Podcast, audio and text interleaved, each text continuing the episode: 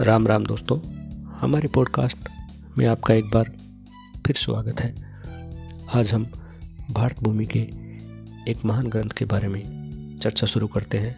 ऐसे तो भारत भूमि पर अनेक महान ग्रंथों की रचना की गई है, लेकिन जिसकी चर्चा हम शुरू कर रहे हैं, वो ग्रंथ एक जीवंत ग्रंथ है, जिसको हम श्रीमद् भागवत गीता के नाम से जानते हैं।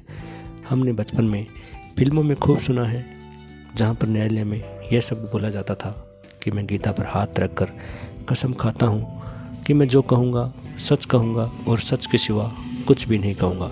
हालाँकि आजकल की फ़िल्मों में यह बात कहीं नहीं सुनने को मिलती है।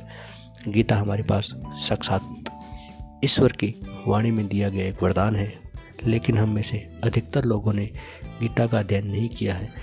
जितने भी लोगों ने इस महान ग्रंथ को पढ़ा है, उन्होंने इसमें बहुत कुछ पाया है, जब अर्जुन जैसा धनुर्धर भी कि कर्तव्य विमूढ़ हो सकता है तो हम तो आम इंसान हैं और हम तो हर कदम पर विचलित होते रहते हैं। इस कारण यह अनिवार्य हो जाता है कि इस महान ग्रंथ को पढ़कर अपने सवालों के जवाबों को खोजा जाए।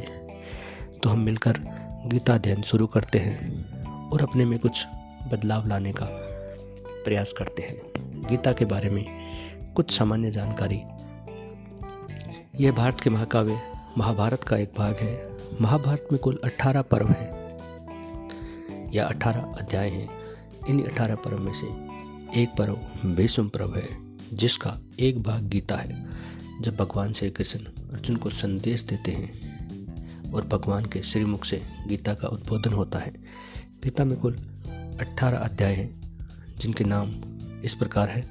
प्रथम अध्याय, अर्जुन विषाद योग द्वितीय अध्याय सांख्य योग तृतीय अध्याय कर्म योग चतुर्थ, ज्ञान कर्म संन्यास योग, पांचवा कर्म संन्यास योग, छठा आत्म संयम योग, सातवां ज्ञान विज्ञान योग,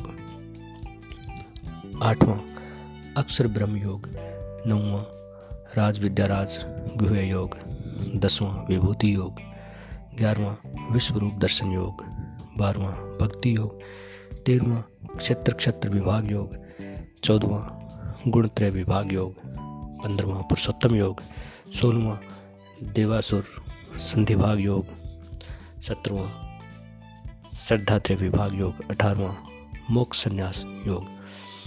इन कुल अठारह अध्यायों में कुल सात सौ श्लोक हैं, जिसको हम पढ़ेंगे।